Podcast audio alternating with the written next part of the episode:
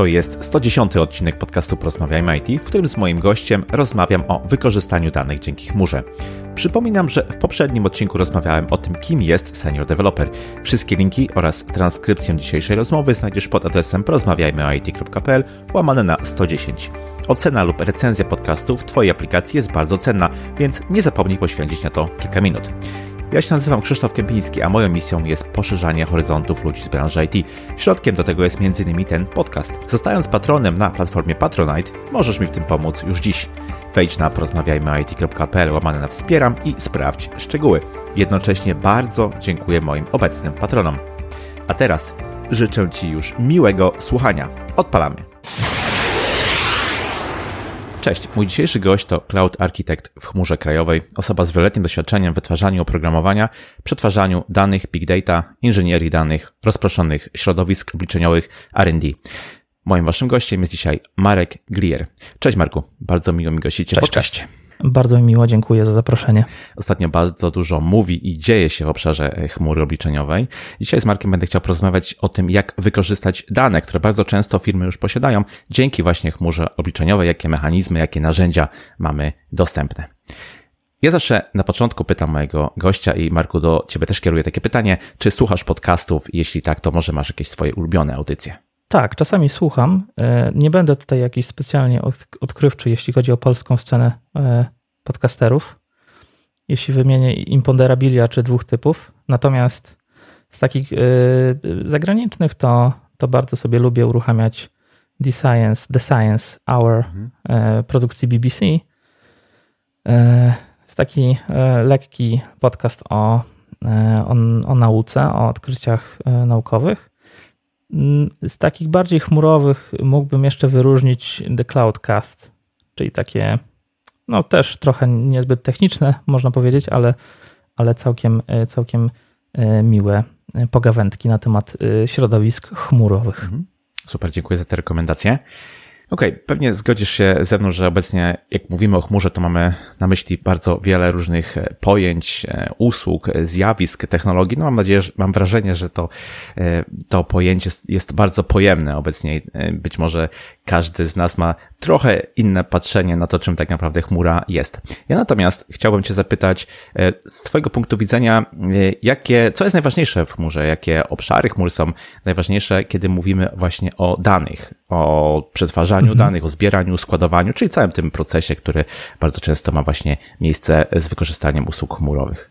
Na pewno można tutaj powiedzieć, że autoskalowanie jest dla nas bardzo kluczowe, jeśli chodzi o, o dane, bo, bo danych mamy coraz więcej z różnych systemów i mówi się, że im więcej, tym lepiej, ale no co za tym idzie, to naturalnie rodzi to szereg wyzwań e, pod spodem. Kolejnym takim ważnym czynnikiem, który można byłoby podnieść przy tej okazji jest e, niemal wykładniczym tempie powstająca liczba, rosnąca liczba usług e, takich mocno wysokopoziomowych, wyspecjalizowanych, które służą do analityki danych, no to już nie tylko zwykłe bazy danych czy kolejki as a service, ale też e, no, zaawansowane kombajny odpowiadające na konkretne rodzaje problemów.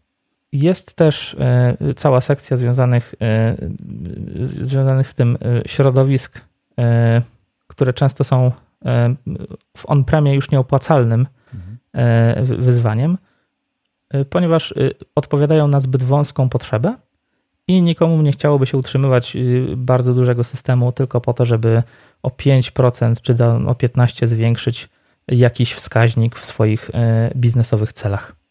Mhm. No i oczywiście nie można byłoby tutaj nie wspomnieć o sztucznej inteligencji, gdzie w, Google Cloud y, chociażby mamy, mamy szereg serwisów na różnym poziomie abstrakcji odpowiadających na, na, na te potrzeby. No i podniósłbym jeszcze security, mhm. które jest domyślnie dość, na dość wysokim poziomie w chmurach, w chmurach publicznych, więc myślę, że myślę, że no, na tym pewnie możemy zakończyć, natomiast o security jeszcze pewnie E, warto byłoby kiedyś, e, kiedyś tam porozmawiać, bo to sam, sam temat security to bardzo, bardzo ciekawy i, i, i szeroki, jeśli chodzi o chmury publiczne. Czasami kontrowersyjny w niektórych środowiskach, także na pewno na pewno jest to wdzięczny temat do dyskusji. No tak, i coraz więcej się o nim słyszy. Ale właśnie, poruszamy się tutaj w obszarze danych. Jeśli mówimy o, o, dane, o danych, no to to jest oczywiście proces zbierania, proces e, obróbki, e, składowania. I tutaj chcecie zapytać, jaką rolę w tym e, procesie odgrywa właśnie chmura publiczna. Interesuje mnie to, mm, na ile takie rozwiązania chmurowe, powiedzmy, są w stanie przyspieszyć, też uprościć cały ten proces. No, w efekcie, jak gdyby ciągnąc tą transformację y, cyfrową i wykorzystanie danych, które firmy bardzo często gdzieś już y, mają, a z których nie do końca potrafią skorzystać. No, głównie tutaj moglibyśmy podnieść time to market jak, jako taka y, główna, główna rola w procesie przyspieszania, czy, czy, czy taka główna rola odgrywana przez środowiska chmurowe w, w dzisiejszym świecie, bo nagle budzimy się w takim Candylandzie, cudzysłowie i możemy sobie zacząć e, zastanawiać się, czego e, tam, e, z czego sobie skorzystamy po prostu. Wiele, wiele tych rozwiązań też można prototypować w ciągu dosłownie minut, nastu minut czy, czy kilku godzin można zbudować jakiś kawałek rozwiązania, który popiera lub obala pewien, pewną jakąś tam ukutą wcześniej sobie hipotezę, więc, y, więc warto, warto to, to pewnie podnieść jako, jako taki y, y, główny wyznacznik tego, jak, jak, jak to wygląda w tym procesie Okej, okay, to tutaj jak gdyby poruszyłeś temat przyspieszenia, bardzo istotny w dzisiejszym biznesie, żeby jak najszybciej dostarczyć ten produkt, tą, tą usługę, być może wyprzedzić konkurencję, być po prostu szybszym w tym bardzo konkurencyjnym rynku. Mm, natomiast Interesuje mnie też y, uproszczenie, y, które wprowadza chmura, jeśli chodzi y, o dane. Czy tutaj możesz jak gdyby porównać na przykład takie standardowe środowiska w on-premie w stosunku do chmury i czy te rozwiązania chmurowe upraszczają proces obróbki i zbierania danych według Ciebie? Tak, tak. Myślę, że myślę, że zdecydowanie tak na kilku, co najmniej kilku płaszczyznach. Po pierwsze, na płaszczyźnie, w oczywisty sposób na płaszczyźnie uruchamiania tych usług, ich konfiguracji, ponieważ ten proces w chmurach publicznych jest okrojony do niezbędnego minimum i niektóre produkty e, są po prostu uruchomione i skonfigurowane, więc wystarczy tylko wejść sobie i z nich zacząć korzystać już z gotowych, e, dobrze zoptymalizowanych pod konkretne rozwiązania e, komponentów.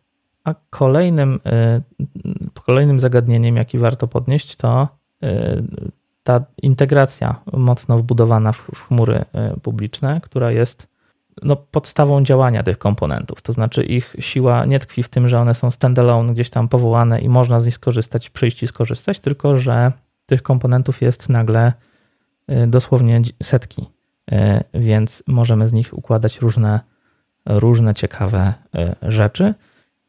I tak na przykład, jeśli chcemy powołać klaster Hadoopowy w chmurze publicznej, konkretnie w Google Cloudzie chociażby, no to, e, no to, to główną pracą, jaką będziemy musieli wykonać, to poczekanie na powołanie klastra. I oczywiście e, mamy dostęp do zaawansowanej konfiguracji tego klastra, natomiast jeśli chcemy sobie powołać klaster do zabawy na chwilę, to możemy to robić. No i to jest taka główna też główna filozofia tworzenia środowisk cloudowych, których te środowiska tworzone są kodem, a nie klikaniem. Dzięki temu deweloperzy mogą uruchamiać całe staki technologiczne, na które nikogo nie byłoby w on-premie stać, albo które byłoby bardzo, bardzo ciężkie do, e, do skonfigurowania właśnie.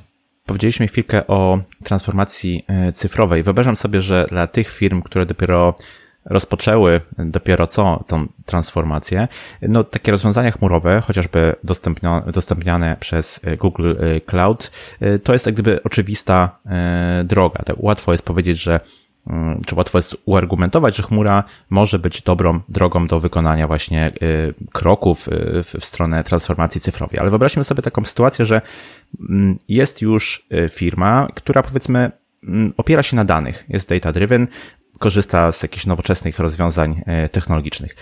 Tutaj mam do Ciebie pytanie, czy Google Cloud Platform za Waszym pośrednictwem, czy za pośrednictwem chmury krajowej może zaoferować coś atrakcyjnego, coś atrakcyjnego takiemu klientowi? Czy, czy ten klient również może wykorzystać chmurę, czy może rozważyć wykorzystanie chmury, jeśli już, no, powiedzmy, jest jakoś tam zaawansowany technologicznie? No cóż, my mamy klientów o bardzo zróżnicowanym poziomie technologicznym, no i to bardzo zależy od tego, jakie problemy chcesz rozwiązać, ale co do zasady, no, chmura publiczna jest e, tak naprawdę rozwiązaniem, e, myślę, dla każdego. Jeśli nawet nie masz wszystkich swoich systemów w cloudzie, to, no to możesz mieć ich e, jakiś subset, jakiś, jakąś część, jakiś podzbiór tych, tych systemów. Możesz, czy nawet w wielu przypadkach jest to bardzo uzasadnione, jak pokazują badania. Więc y, myślę, że tak. Jeśli chodzi o organizację data-driven, która jest zaawansowana technologicznie, bo takich klientów również y, chmura krajowa ma, no to naturalnie jest to bardzo wygodna współpraca, ponieważ klient jest super doedukowany, wie dokładnie czego chce, ma bardzo kompetentny zespół technologiczny po swojej stronie. Mhm. No i naszą, nasza rola to tak naprawdę zaczęcie już od środka, a nie od początku yy, takiego całego procesu, ponieważ nie musimy edukować tego klienta jakoś specjalnie, jeśli chodzi o to, że jego aplikacja w modelu skonteneryzowanym będzie bardziej e, cloud native, będzie bardziej yy, dostępna, będzie bardziej przystępna dla środowisk chmurowych i odwrotnie. Mhm. Tylko ten klient już to wie, wie po co ma w swoim staku technologicznym pewne rozwiązania no i szuka konkretnych y, rozwiązań konkretnych problemów, możemy mu bardzo precyzyjnie zaproponować y, architekturę, która spełnia jego oczekiwania w 100% i będzie gotowa na jego plany rozwoju na najbliższe, najbliższe lata. W przypadku klientów, którzy y, są bardziej, powiedziałbym, mają bardziej archaiczne systemy, no to droga jest troszeczkę dłuższa, bardziej, bardziej kręta, wymaga więcej przede wszystkim zaangażowania od strony samego klienta, ponieważ e, jego zespół też y, powinien przejść tę drogę, y, tę transformację też w głowie, prawda? Bo e, nie jest sztuką przenieść e, tych wszystkich ludzi z tymi systemami do chmury, zoptymalizować to i zostawić, tylko y, my zajmujemy się tym, żeby, żeby ten klient był naprawdę zadowolony, naprawdę przekonany do tego wszystkiego, widział w tym sens i żebyśmy y, wspólnie wypracowali optymalny, y, optymalną ścieżkę do, do chmury. Mhm. Tutaj myślę, dotknąłeś bardzo ważnego tematu, bo e, te firmy, które dostarczają rozwiązania technologiczne związane z chmurą, mają właśnie tą jedną dodatkową, bardzo ważną rolę pod tytułem edukowanie rynku, czy też uświadamianie w ogóle e, firm, przedsiębiorstw. E, dobrze wiemy, że mhm. prawda, adopcja chmury w Polsce, czy też zastosowanie chmury jest jeszcze, no odstaje trochę jeszcze od, od, od zachodu, czy od Stanów, już nawet ciężko tutaj to, to porównać i stąd mhm. Powiedziałbym, ewangelizacja, która też przez te polskie nasze firmy związane technologicznie z chmurą jest e, prowadzona, jest tutaj bardzo, myślę, e, potrzebna w tym, w tym e, temacie. I z tego, co, co, co słyszę w ramach chmury krajowej, takie, taką misję też realizujecie. Tak, tak, to było nasze główne pryncypium powstania, kiedy, kiedy uruchamiano spółkę operator chmury krajowej. No właśnie, to, to, było, to było główne założenie, że będziemy tutaj motorem w tym zakresie, ponieważ nie jest tajemnicą, że istnieje bardzo silna korelacja między E, innowacyjnością technologiczną, a, a poziomem rozwoju gospodarczego mhm. i, i rozwiązania chmurowe bardzo silnie, e, silnie korelują z tymi parametrami. Więc tutaj, e, no, jak zaczynaliśmy, to Polska była na absolutnie szarym końcu, jeśli chodzi o adopcję mhm. rozwiązań chmurowych w, w naszej części świata. Więc, no więc tak, Powiedzieliśmy tutaj właśnie kilka razy o chmurze krajowej, powiedzieliśmy o e, Google Cloud Platform i te dwa podmioty w jaki sposób się łączą.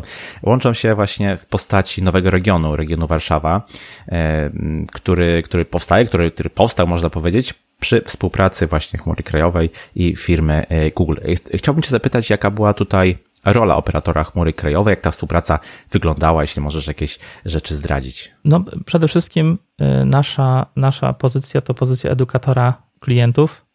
Zajmujemy się sprzedażą, konsultingiem, planujemy całe procesy migracyjne, optymalizujemy kosztowo y, różne, różne rzeczy, które są albo u istniejących klientów chmurowych, albo u nowych klientów chmurowych, których migrujemy lub zmigrowali oni niedawno, a teraz chcieliby przyjść do nas po taki przegląd, może trochę audyt, trochę takiego doradztwa, bo, bo my, my świadczymy również tego typu usługi.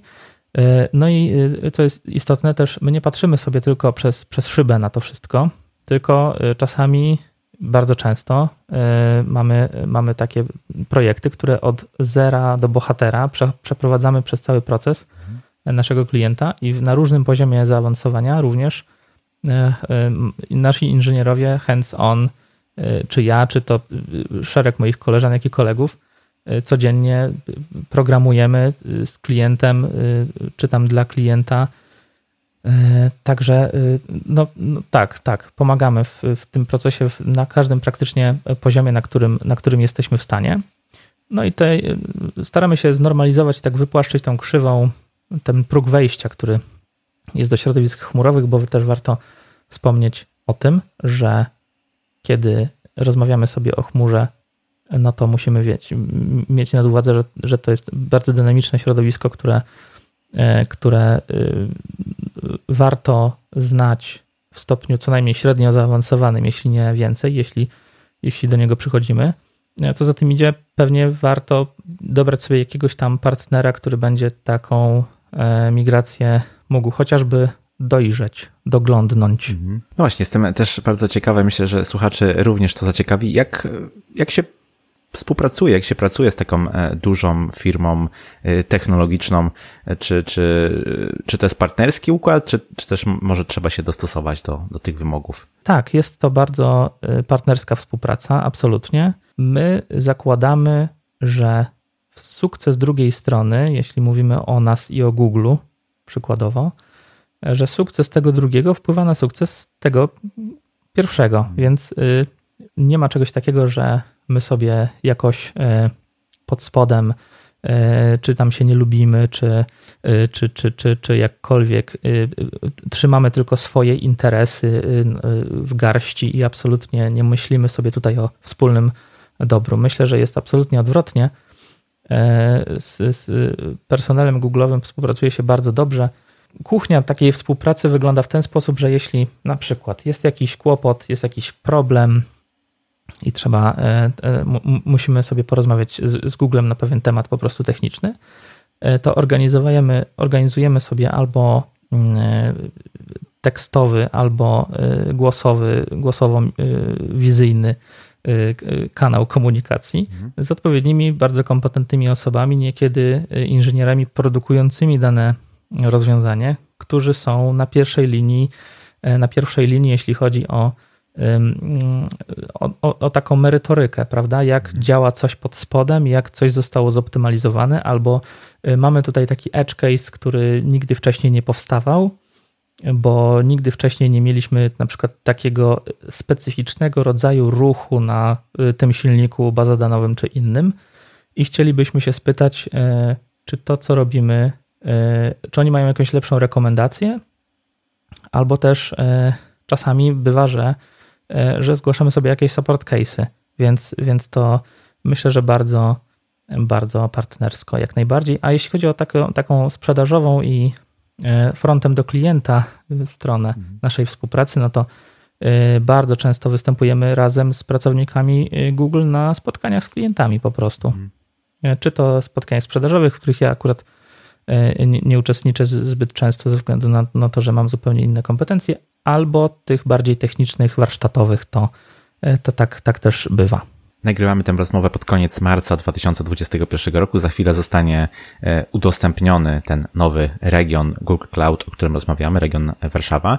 I o ile to jest oczywiście bardzo duże docenienie e, Polski jako kraju, o tyle zastanawiam się, co takiej statystycznej polskiej firmie daje właśnie fakt, że za chwilę taki region będzie tutaj u nas dostępny. No mamy tutaj kilka, e, na pewno kilka aspektów e, tej, e, tej, tej sytuacji, w której się będziemy zaraz znajdować. Po pierwsze jest to rezydencja danych w Polsce, która, mm, która jest dość oczywista, no bo wiadomo, że nie każda organizacja jest gotowa na to i powinna wysyłać dane poza kraj, w którym działa, więc ta rezydencja danych w Polsce, to, to, to te, te gwarancje są bardzo, bardzo ważny dla wszystkich, dla większości przedsiębiorstw.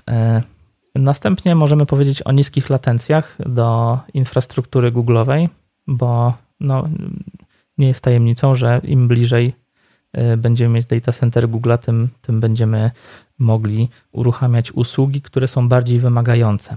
No bo oczywiście, jeśli mamy sobie, nie umniejszając e, skomplikowaniu technologicznemu, jakiś tam e, projekt aplikacji webowej, która nie, nie do końca wymaga, aby działać z 15-20 milisekundowym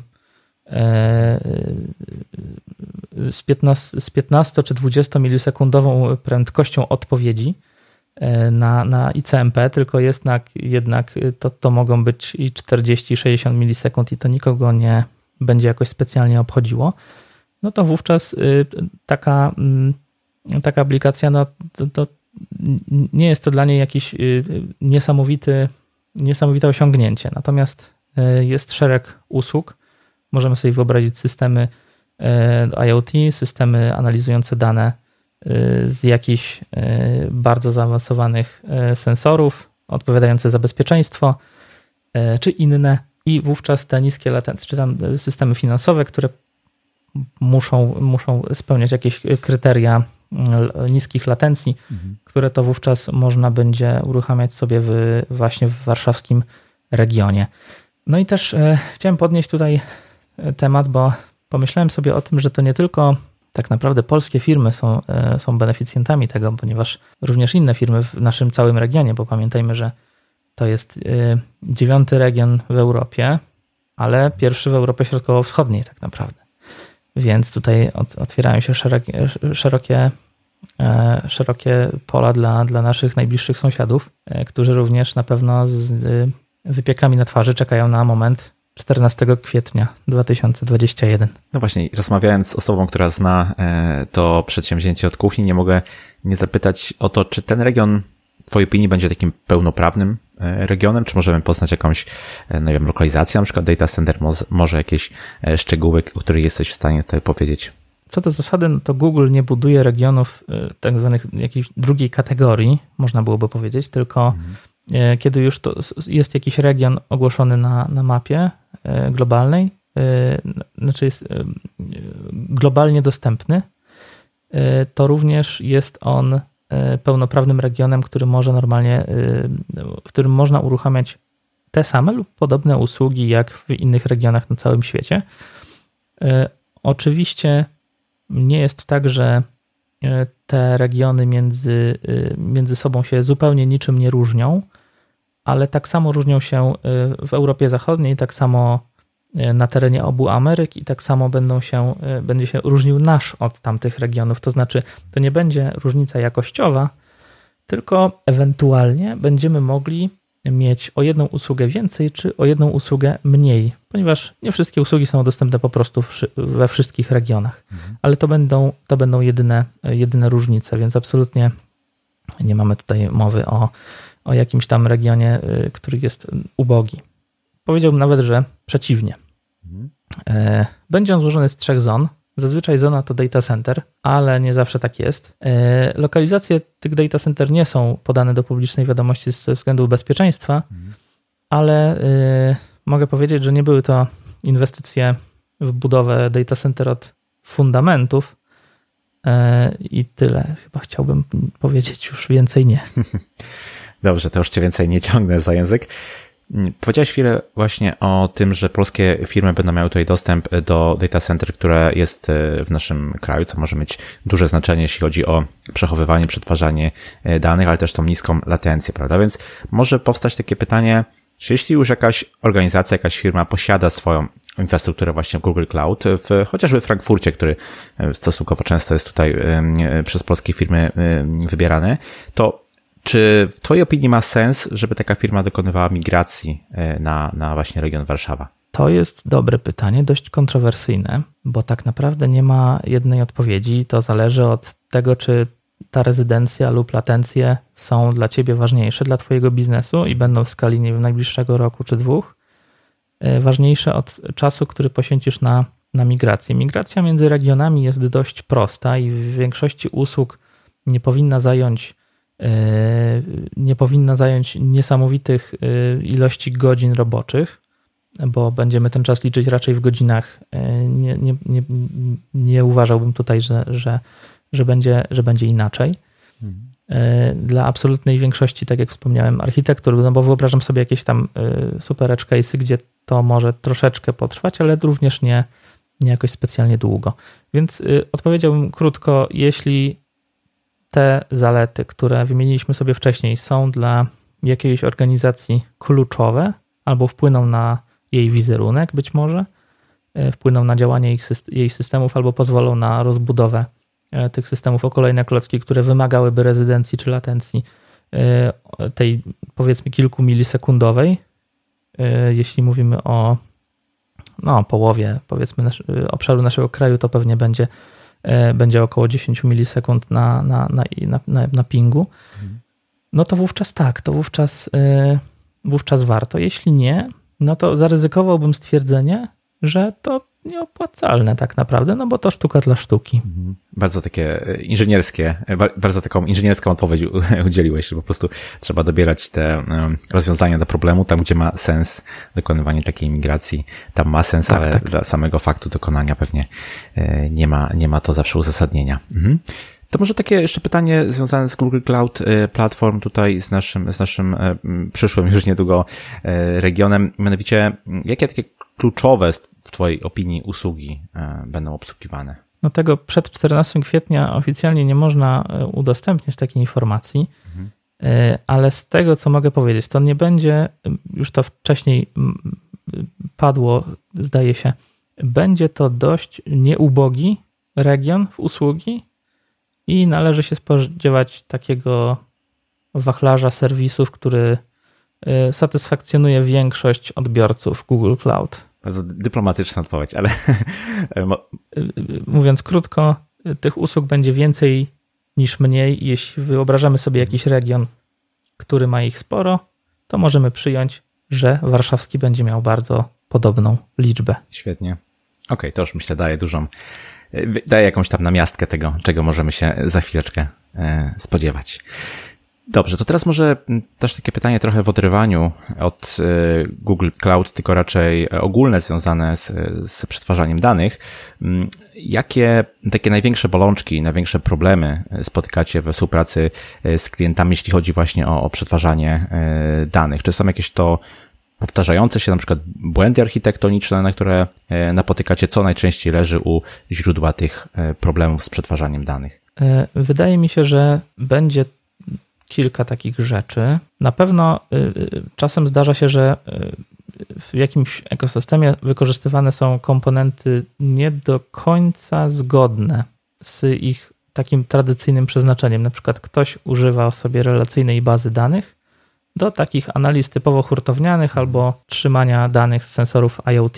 Następnie mógłbym powiedzieć o monolitach, które do nie, absolutnie nie zawsze, nie do końca, nigdy nie, nie jest to odpowiedź jednoznaczna, ale, ale no, monolity się nie lubią trochę z cloudami, wiadomo, bo mhm. Mm, im bardziej rozproszony serwis na, na mikrousługi, tym, tym bardziej y, jesteśmy w stanie sobie tutaj y, tę architekturę software'ową rozsmarować po komponentach i ona się będzie dużo lepiej skalować, dużo bardziej precyzyjnie E, bo wyobrażamy sobie na przykład sytuację, w której, wyobraźmy sobie sytuację, w której przychodzi do nas jakiś ruch e, gigantyczny, ale tylko na jedną funkcję naszego systemu. Mhm. No i wówczas musimy, w monolicie musimy podnieść zasoby dla wszystkich, to znaczy dla tego konkretnego monolitu, natomiast w przypadku mikroserwisów, no e, tam będziemy dużo, w dużo bardziej komfortowej sytuacji, bo, bo roz, rozłożymy sobie ten ruch na na poziomie jednego mikroserwisu, tak. Mhm. Więc, więc tak, e, to na pewno y, to na pewno wpływa. No i jeśli mamy takich klientów, no to oni sami zazwyczaj też planują równolegle, być może, albo być może jeszcze przed tym, jak przystąpą do migracji do środowisk chmurowych, aby swoje aplikacje bardziej y, skonteneryzować, y, rozbić na mikroserwisy, niektóre procesy, które się da, no bo wtedy no, robi się to dużo, dużo przyjemniej. Egzotyczne technologie konteneryzacji lub ich całkowity brak, no to kolejna, e, kolejna taka taka rzecz, z którą się czasami spotykamy, ale to zazwyczaj szybko jesteśmy w stanie skorygować z klientem i, i przejść na rozwiązania, które są no, reprezentują potentatów w tej dziedzinie niż, niż jakieś wyszukane, czasami pisane e, bardzo customowo wewnątrz firmy rozwiązania. Okej, okay, tutaj zacząłeś mówić o tym, że takie rozbicie monolitu na mniejsze części e, może dobrze współgrać e, z chmurą. Wtedy jesteśmy w stanie, powiedzmy, więcej usług, więcej możliwości z tej chmury wydobyć. No i w chmurze publicznej, w tym w Google Cloud, mamy dostępne konfigurowalne właśnie takie narzędzia, komponenty, które mogą realizować poszczególne wycinki danego procesu. Weźmy ten, to, to przetwarzanie, czy też w ogóle dane, o których, o których mówimy. Mamy jakieś komponenty, jakieś możliwości, narzędzia do zbierania, do przechowywania, wreszcie do, do analizy, do wyciągania jakichś e, wniosków. E, czy według Ciebie takie komponentowe właśnie podejście to jest odpowiednia droga do uzyskania no, dużej elastyczności, tak bym to nazwał, i czy jesteśmy w stanie przełożyć każdą specyfikę, czy też e, ka każdą, e, każde zaplecze technologiczne, takie zróżnicowanie mm, i technologiczne, i biznesowe, jakie można spotkać w firmach na właśnie komponenty, które już tam powiedzmy w cloudzie e, są i zawsze skończy się to odpowiednim przełożeniem, odpowiednim zmapowaniem elementów infrastruktury, elementów procesu biznesowego właśnie na odpowiednie komponenty w chmurze. No jest to niewątpliwie duże wyzwanie, żeby to mapowanie e, powstało i było zgodne z e, najlepszymi praktykami oraz też e, najnowszymi doniesieniami z konkretnego, od konkretnego vendora chmurowego, bo te usługi często się zmieniają, często powstają nowe, które bardziej odpowiadają naszym oczekiwaniom i, i, i to się, no, no zdarza się, że architektura zaplanowana pół roku temu, za pół roku może po pół roku może wymagać mm, przesunięcia jednego komponentu, wymienienia go na inny, ponieważ ten inny już w tej chwili e, e, realizuje proces, który natywnie, który chcieliśmy ograć jakimś innym komponentem i zrobić jakiegoś, e, brzydko mówiąc, workaround. Mhm. Co do zasady, to padło tam takie w Twoim pytaniu stwierdzenie, które prowokuje do odpowiedzi, że oczywiście, że nie, E, zawsze komponenty chmurowe odpowiadają wszystkim e, funkcjom, bo bywają systemy, które są e, bardzo specyficzne, mają specyficzne potrzeby, są zbudowane w specyficzny sposób, ale też wymagają specyficznego środowiska wokół siebie. I mhm. wówczas taka, taki zestaw nawet setek komponentów, które są wykorzystywane zazwyczaj w chmurze publicznej przez większość klientów, może nie wystarczyć. Wówczas korzystając z komponentu o niższym poziomie abstrakcji, czyli maszyn wirtualnych e, GKE, e, klastra kubernetesowego, mhm.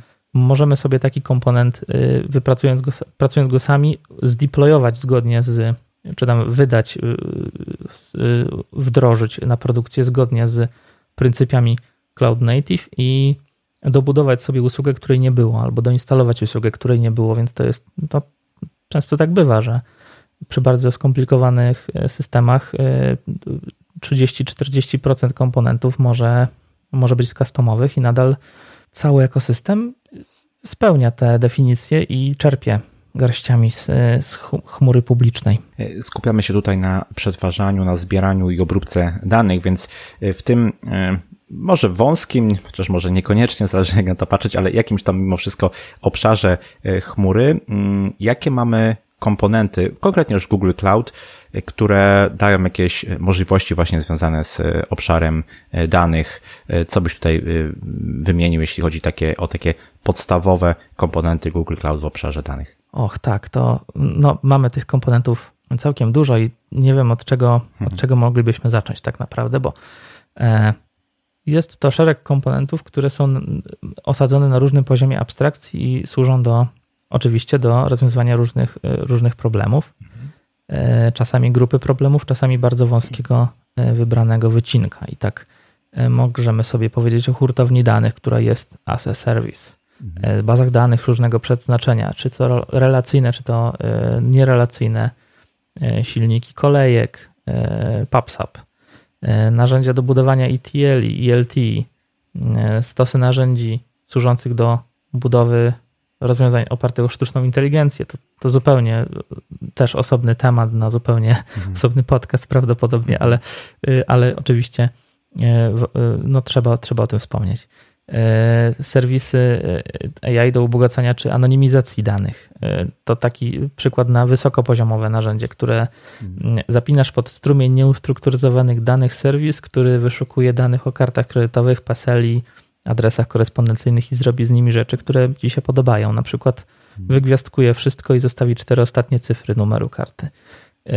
Tego, tego rodzaju rzeczy są gotowe i na półce nie trzeba ich implementować w żaden sposób. Czasami nie, ma, nie trzeba ich nawet konfigurować, tylko sprawdzić, czy się wszystko zgadza z naszymi oczekiwaniami, bo mamy podobne problemy do setek innych firm po prostu, które też przyszły do Google szukając rozwiązania y, hej, mamy nieustrukturyzowane dane, tam jak ktoś poda kartę kredytową, to proszę mi wyciąć. Mhm. W taki sposób, jaki właśnie powiedziałem. E, no i, no, i, no i takie rzeczy też istnieją. Są też narzędzia audytujące dostęp do danych. E, logujące wszystkie aktywności, z jakiego IP-ka, przeglądarki, który user wszedł do której bazy, co wyciągnął, e, mniej więcej to wszystko, wszystko ładnie, ładnie widać, jest tam dużo dobrego. No i narzędzia na start, do, dobre na, na start z data governance'em również istnieją w chmurach publicznych, czy to w, konkretnie w Google Cloudzie. Mamy data catalog, to, który, który w sposób bardzo, bardzo przejrzysty pozwala nam na to, żebyśmy zapanowali nad wieloma strumieniami danych w naszej organizacji. E, kto z tych danych korzysta, kto jest właścicielem biznesowym, właścicielem technologicznym. No, takie poukładanie. E, czasem e, duże organizacje mają spory problem chociażby z onboardingiem pracownika, który przychodzi, jest analitykiem danych. Już uproś, uprośćmy tę gamę zawodów, którą teraz moglibyśmy wymienić na liście. Mhm jest analitykiem danych jakiegoś rodzaju i, no i się onboarduje ciężko w pocie czoła. Natomiast y, no, gdyby dane były poukładane i skatalogowane, no nie muszę kończyć tego zdania. Tak jest. Dobrze, chciałbym teraz przejść do pytań bardziej technicznych, bo zaczęliśmy od tego, jakie możliwości daje nam, czy też będzie nam dawał ten polski region dla y, firm z naszego y, kraju i regionu. To teraz chciałbym Cię zapytać, jakie możliwości stwarza ten region dla osób zajmujących się mm, IT, dla programistów, inżynierów, architektów? No to oprócz tego, że można robić ciekawe projekty, ciekawsze niż wcześniej y, mogliśmy robić, bo posiadając system, który wymaga niskich latencji, należało y, no, porzucić Google Cloud y, ze swojej mapy. Tak samo jeśli byliśmy podmiotem regulowanym, no to no to były z tym y, większe problemy niż teraz będą na pewno. Nie chcę wchodzić w szczegóły, bo to bardzo szeroki temat podmiotów regulowanych. Natomiast dla samego takiego inżynieryjnego punktu widzenia nie będzie różnicy jakiegoś skoku technologicznego, no bo te technologie będą bardzo tożsame z tymi, które obserwowaliśmy w regionach europejskich czy, czy, czy amerykańskich już, już dzisiaj. E, będą one w Warszawie, więc będą, będzie szybciej. E, no i mógłbym tylko podnieść, jeśli taki egoistyczny światopogląd jest również e, dobrą odpowiedzią na to, czy tam dobrą, jedną z dobrych odpowiedzi, no to mm, egoistyczny ze względu na, na, na branżę i, i, na jakąś grupę zawodową, no to mamy poszerzający się bardzo rynek pracy dla tego typu specjalistów, ponieważ mhm E, no, o, tym, o tym otwarciu jest głośno. On oddaje szereg, szereg, szereg dodatkowych możliwości. No i w kolejnych latach no, nie ma badania, które nie pokazywałoby spadek czy tam stagnację e, nawet w naszej dzisiejszej e, sytuacji, którą mamy pandemicznej. Obserwujemy bardzo wysokie zainteresowanie środowiskami chmurowymi. Również dlatego, żeby te koszty nie tylko mm, znaczy, żeby te koszty po prostu obniżyć infrastruktury, bo nie tylko mówimy o chmurze w kontekście e, tego, jakie stwarza sobie możliwości dla organizacji i jakie organizacja e, ma przed sobą e, dodatkowe klocki do, do, do poukładania w swojej architekturze, jakie, jakie wyzwania technologiczne, czy też jaki ruch może przyjąć bez najmniejszego zająknięcia, jakie dane może przetwarzać, ale również mamy w drugą stronę e, temat składania się e, i infrastruktury, jeśli twój biznes nie potrzebuje nagle takiego ruchu, bo, bo, no bo jesteś w branży, która została lekko dotknięta czy bardzo dotknięta. W tym obszarze danych, o którym rozmawiamy i e, w kontekście właśnie Google Cloud, jedno z takich podstawowych, e, sztandarowych narzędzi to BigQuery. E, powiedz proszę, jak to narzędzie działa, jak wygląda model rozliczeń, bo tutaj Big świadczy o tym, że możemy dużo danych przetwarzać, w związku z tym ta warstwa rozliczeń też może być istotna.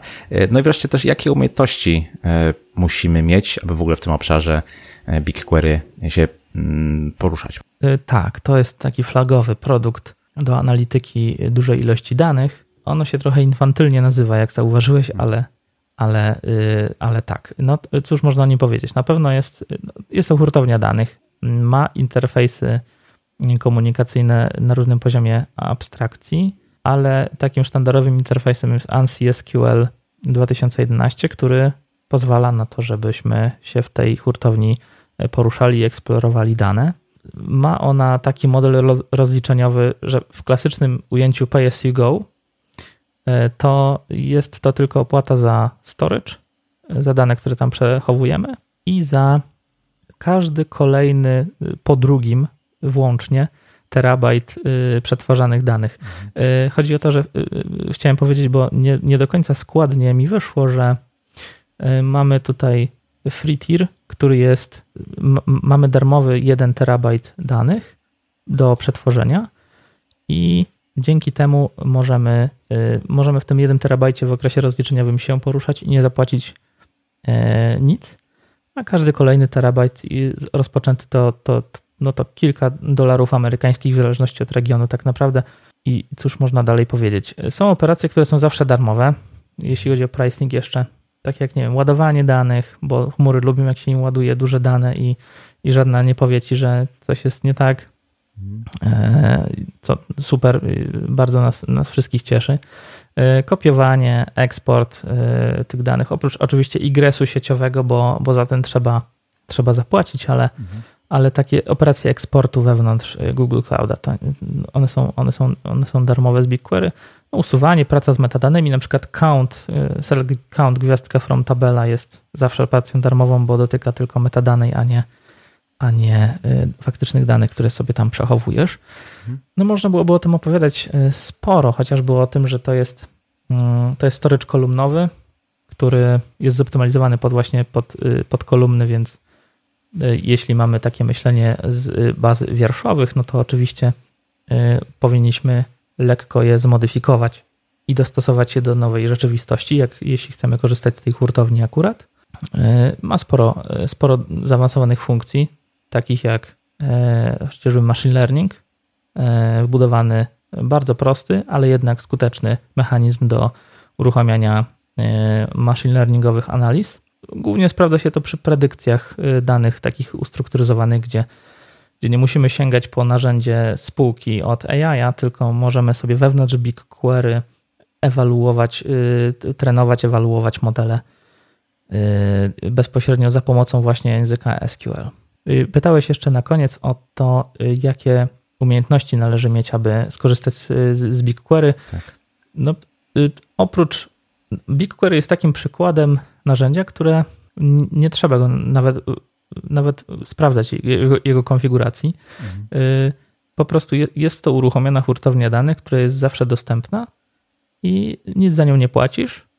Y, nagle tam wchodzisz i ona tam jest. Więc no, no, to jest jakby koniec tego całego setupu, jeśli chodzi o administrację. Oczywiście jest kwestia integracji, kwestia bezpieczeństwa, te wszystkie rzeczy to są bardzo istotne, ale mówimy z punktu widzenia człowieka, który prototypuje rozwiązanie i chciałby się pobawić, więc czy chociażby data governance. E, natomiast jeśli chcesz się pobawić e, i masz, e, masz ochotę skorzystać z tej hurtowni, to ona tam jest.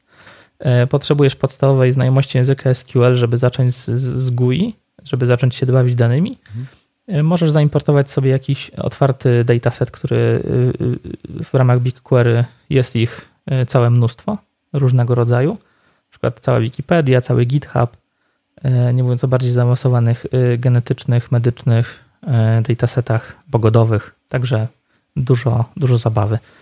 I, i, praktycznie zero kompetencji. Bardzo, bardzo niski próg wejścia, moim zdaniem. I okazuje się, że nawet tak e, duże i złożone rozwiązanie może być e, częścią składową jeszcze większej, szerszej konstrukcji, jaką jest e, data pipeline.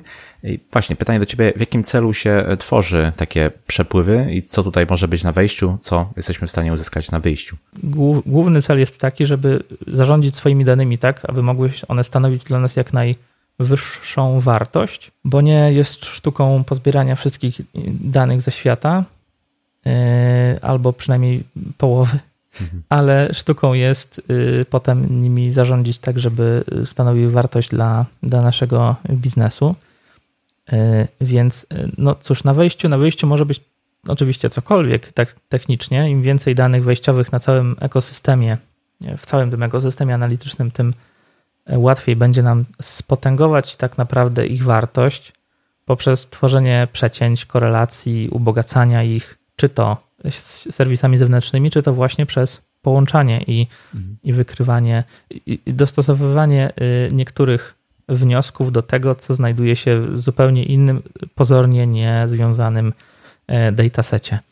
E, no, przykładem może być tutaj y, jakiś e-commerce, duży e-commerce, który ma jeszcze dane dotyczące magazynów, dane dotyczące e, jakiegoś IoT związane z tymi magazynami. Mhm. No można tutaj sobie rysować y, cały, cały przykład, już może nie, nie wiem, czy kogoś to obchodzi, ale, ale y, no, data pipeliny co do zasady mają sprawić, żeby nasze dane były w miejscach, które są odpowiednie do dalszej analizy, albo y, wręcz dokonywać tych analiz już preagregacji E, usuwania jakichś e, niezbyt e, pasujących nam danych, takich jak jakieś anomalie, które nas nie obchodzą, jakieś trochę zaszumienie, więc, więc takie pipeline również się oczywiście tworzy.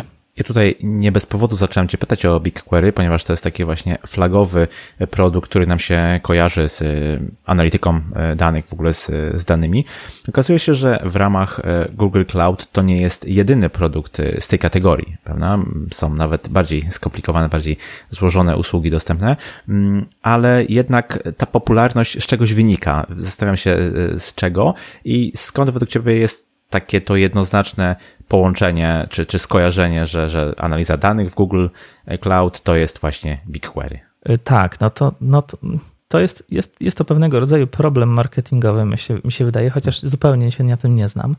Y, ale tak, no cóż można powiedzieć na obronę tego, mm, tego stwierdzenia, bo ono jest, jest jakby częścią y, naszego otaczającego nas świata. Jest to produkt, który jest na pewno bardzo wygrzany, ma 11 lat w tym roku e, historii e, produkcyjnego wykorzystywania w Google Cloudzie. E, jest to miejsce, w którym wystarczy kliknąć i masz gotową konsolę analityczną do, do zarządzania dowolnym wolumenem danych, który przyjmie od ciebie BigQuery za 0 zł. Mhm. Więc to robi już jakieś, jakieś wrażenie i, i pewnie, pewnie przy, przy, przysparza BigQuery dodatkowych, dodatkowych wdzięków. E, wśród ludzi, którzy się nie zajmowali dotychczas takimi systemami lub zajmowali się nimi w on-premise, gdzie no, musieli przechodzić troszeczkę dłuższą ścieżkę oczywiście. Każdy zna SQL-a na takim czy innym poziomie, więc poradzi sobie w BigQuery bez najmniejszego problemu. Oczywiście można się łączyć przez API, przez CLI, SDK i tak dalej, natomiast, natomiast SQL jest takim podstawowym interfejsem, tak jak wspomnieliśmy wcześniej, więc podstawowy, bardzo popularny interfejs też przysparza popularności samemu narzędziu na pewno. Jest to potężne narzędzie posiadające ten y, y, cały tak naprawdę ekosystem już subnarzędzi, podnarzędzi. Mówiliśmy sobie o machine learningu, ale y, moim chyba jednym z ulubionych połączeń jest scheduler zapytań, czyli miejsce, w którym możesz powiedzieć BigQuery, żeby wykonywał jakieś zapytanie po prostu co jakiś czas, ustalony odpowiednio z gwarancją, że się wykona. Mhm. Możliwość sięgnięcia mm, podane spoza własnego storage'u, e, czyli możesz sobie za pośrednictwem tego, tego schedulera zrobić tak zwane federated query do chociażby e, Google Cloud Storage, czyli takiego storage'u obiektowego na Google Cloudzie, mhm. albo nie wiem, do Google Drive'a. E, możesz sobie pójść i możesz te wszystkie wyniki, które sobie tam wykonasz w zapytaniach schedulowanych, zapisać do tabeli obok w formie albo nadpisania, albo dopisania na końcu. Także możesz tak naprawdę stworzyć takiego małego ETL-a już, mhm. czy tam ELT, w zależności od tego, co tam będziesz dalej robił, jaka jest e, główna, gdzie jest, gdzie jest główny ciężar e, tych, tych operacji. E, bo niewiele osób powie Big Table, myśląc o danych sensorycznych mhm. pochodzących z IoT, no bo to stawianie klastra to jest to krótki, ale jednak proces, a nie kliknięcie tak jak w BigQuery.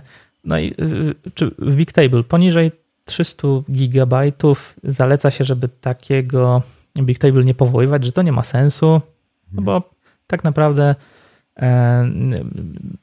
nie będzie miało to realnej wartości, ale kiedy przychodzą faktycznie e, e, dziesiątki miliardów requestów na dobę z takimi sensorami, no chcesz mieć te dane na Bigtable po prostu, no bo ten silnik bazodanowy wspiera E, no, całą gamę operacji takich standardowych, które chcesz zrobić sobie na time seriesowych, sensorycznych e, danych z IoT. Mhm. No i niekoniecznie BigQuery tutaj będzie doskonałym wyborem, choć do części wybranej części zastosowań to będzie na pewno jakaś dobra alternatywa, więc część tych informacji nie jest też tak w tym naszym świecie data, że jak, jak, jak, jak, jak, jak wiemy, że wszystkie dane muszą z konkretnego źródła muszą być w jednym docelowym miejscu.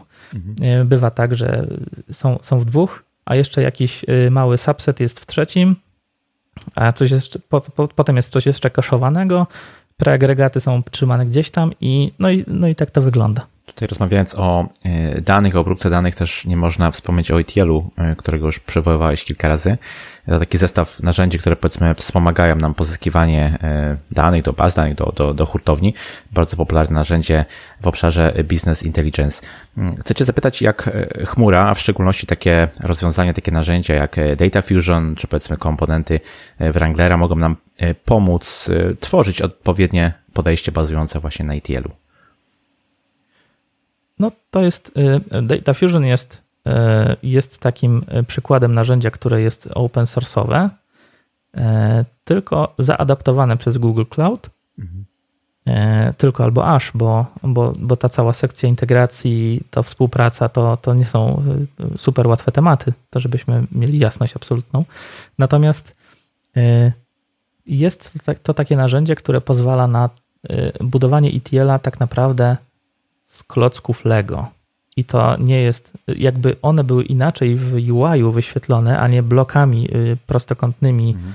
o płaskim, e, o, o, o, prostych bokach, tylko byłyby wyświetlone jako klocki, po prostu klocki, to bym się wcale nie zdziwił, bo wygląda to faktycznie tak, że y, budujesz diagram, przeciągając i upuszczając pewne komponenty i na każdym z nich możesz kliknąć sobie konfiguruj mnie, gdzie Y, brakuje tam jeszcze czarodzieja z Office'a, tak naprawdę, ze starych Office'ów, które to y, komponenty udostępniają bardzo ładny interfejs konfiguracji. I teraz na przykład, jak mamy sobie przeczytać dane z GCS-a, no to możemy sobie kliknąć, że moim źródłem będzie GCS. No i w konfiguracji podajemy gdzie, jaki, z jakimi uprawnieniami i kropka. Testujemy sobie tylko E, tę konfigurację i zamykamy. No i mamy blok, który e, wykonuje nam pracę. Czytam dane z GCS-a i na wyjściu będą te dane. E, jeśli chcesz na, wejś- na wyjściu wrzucić je w kolejkę, no to klikasz sobie, że chciałbyś wrzucić te dane w kolejkę. No i ta kolejka na wejściu, bo połączysz to strzałką, dosłownie tak to wygląda, przyjmuje te wartości. Oczywiście formaty i tak dalej, to wszystko jest do skonfigurowania. No i nagle zrobiłeś proces, który wrzuca dane z GCS-a na kolejkę, z kolejki wrzuca to do, do data flow, e, co, robi cokolwiek.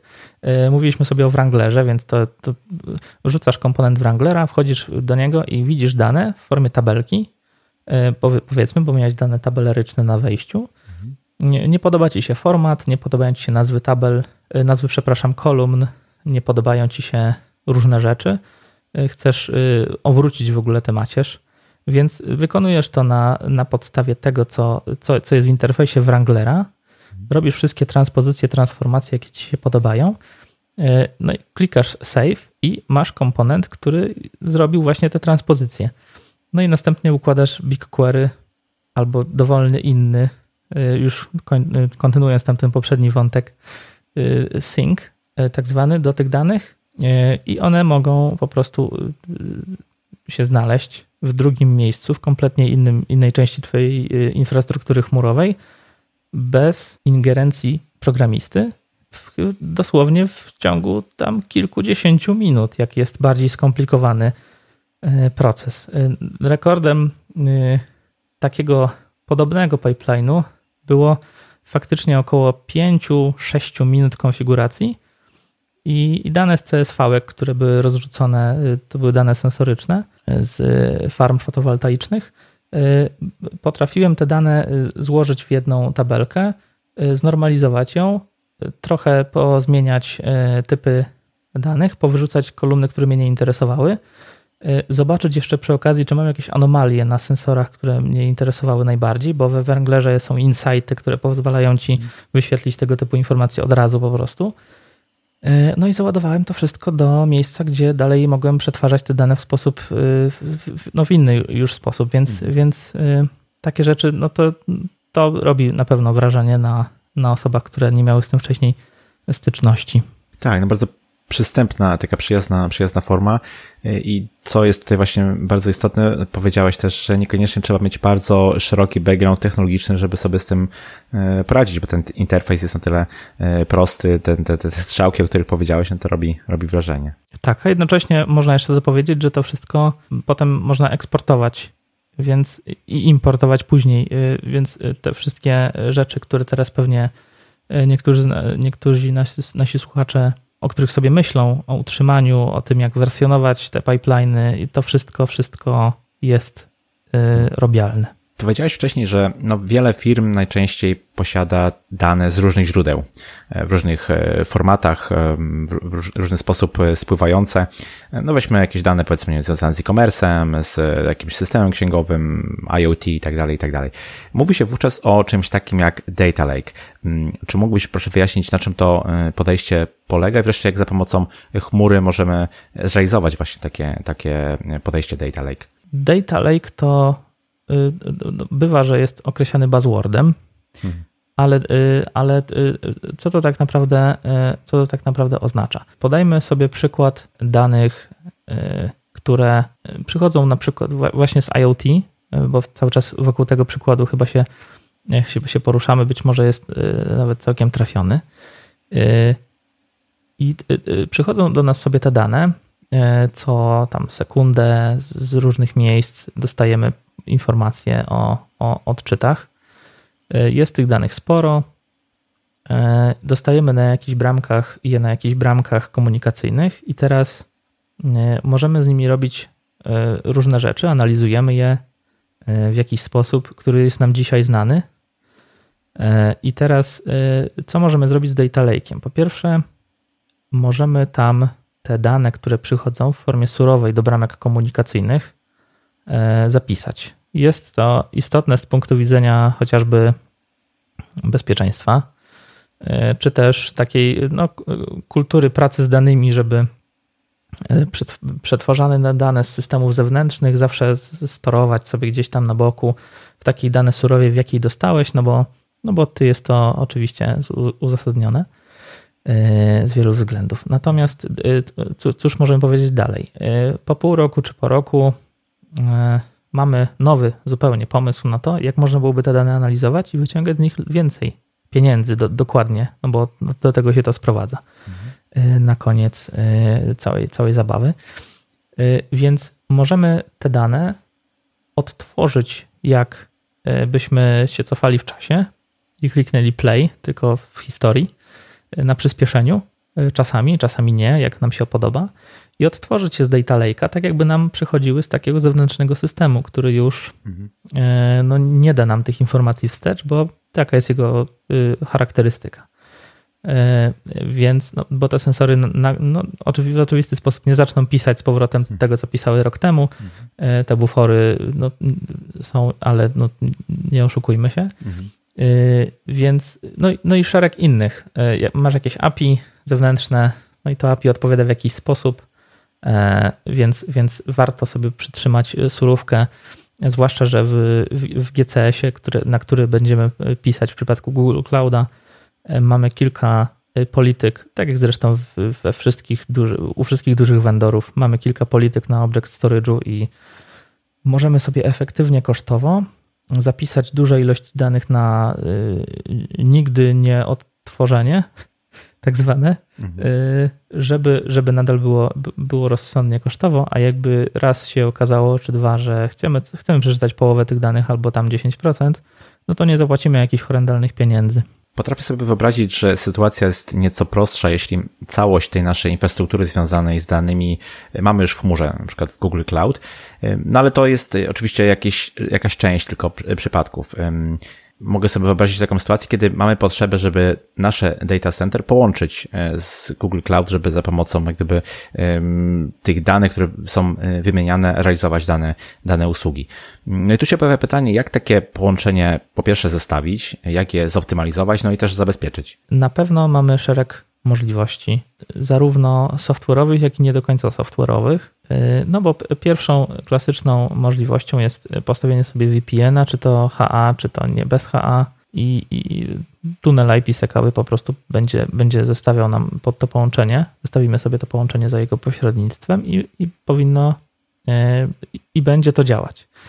Przy okazji y, mówienia o dużych danych i o transferze, warto wspomnieć tutaj o tym, że przez takiego VPN-a no, i tak przesłalibyśmy sobie sporo informacji, jakby poza infrastrukturę sieciową Google'a, co jest odbijane na cenniku. No bo wszystkie informacje wychodzące z chmury kosztują i, i, i, i tyle. Więc można tutaj rozważyć tak zwane partner albo dedicated interconnecty, za pośrednictwem których można się połączyć bezpośrednio z mm, punktem dostępowym, bo to nie do końca musi być data center.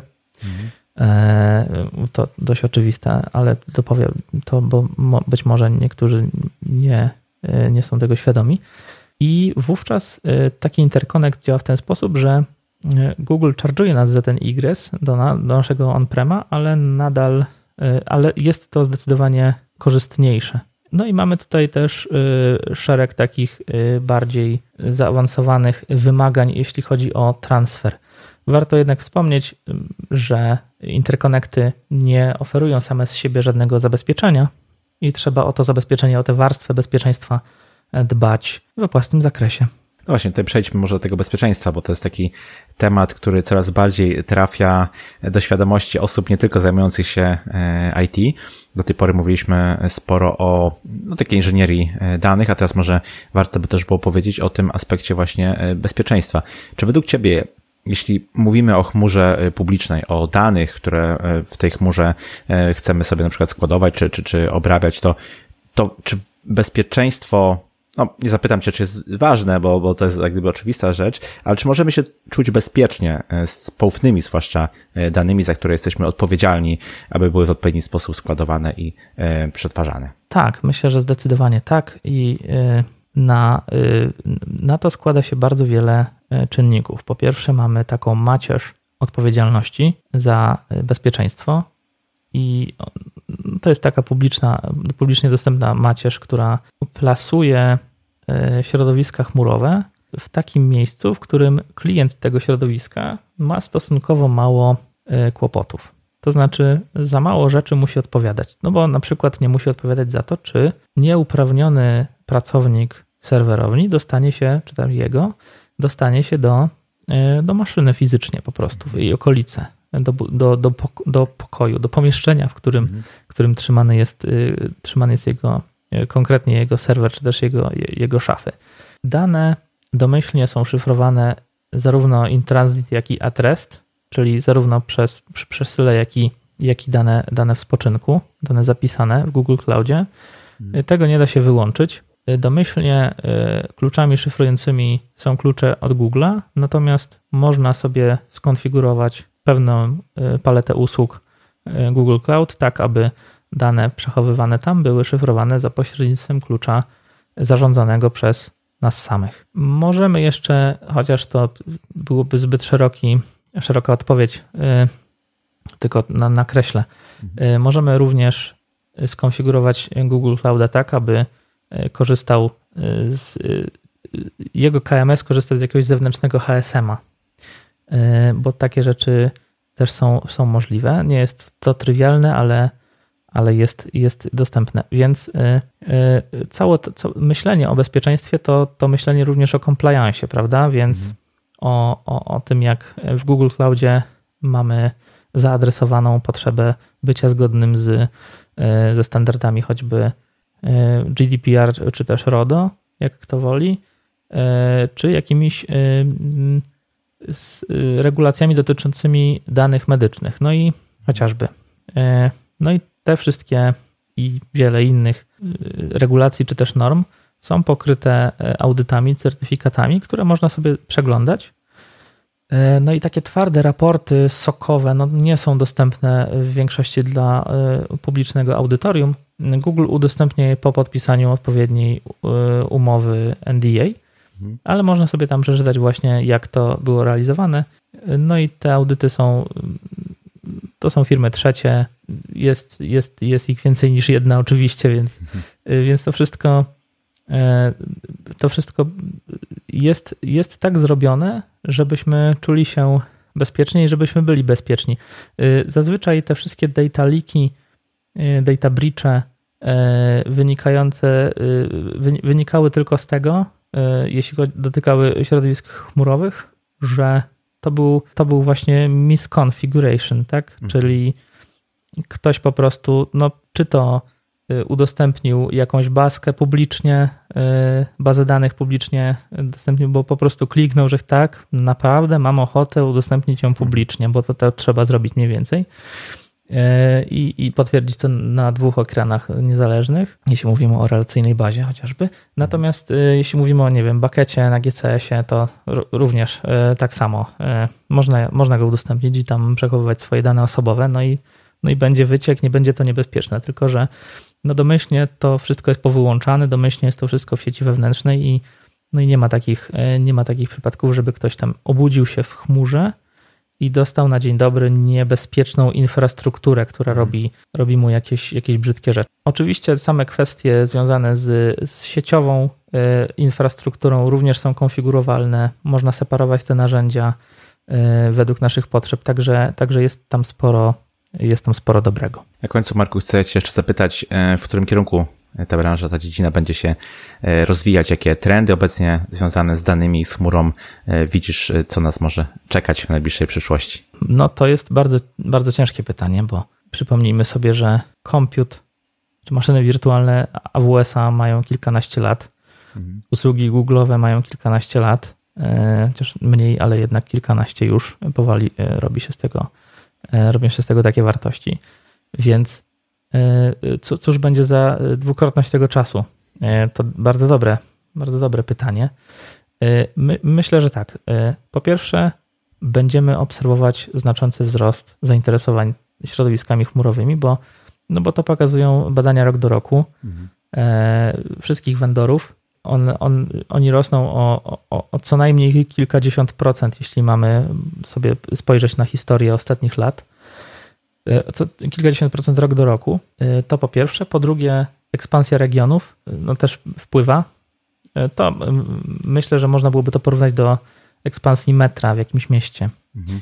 Gdy jest tam pół nitki, no to, no to jest jakoś, ale jak są trzy nitki, to już te wszystkie dzielnice, które wcześniej tych stacji metra nie, nie, nie dysponowały nimi, nie mogły się nimi cieszyć, no, no, no, no dzisiaj wyglądają troszeczkę inaczej i, i, i, i historycy miejscy na pewno e, w miastach, które budowano metro w ostatnich 50 latach, e, mogliby na ten temat coś powiedzieć więcej i kompetentni. Natomiast e, wracając do naszego podwórka, rozwój tych, rozwój tych regionów na pewno będzie na to wpływał, będzie coraz więcej kompetencji, danych będzie coraz więcej, więc coraz trudniej będzie robić, robić sobie te wszystkie operacje, które chcieliśmy robić dzisiaj na danych.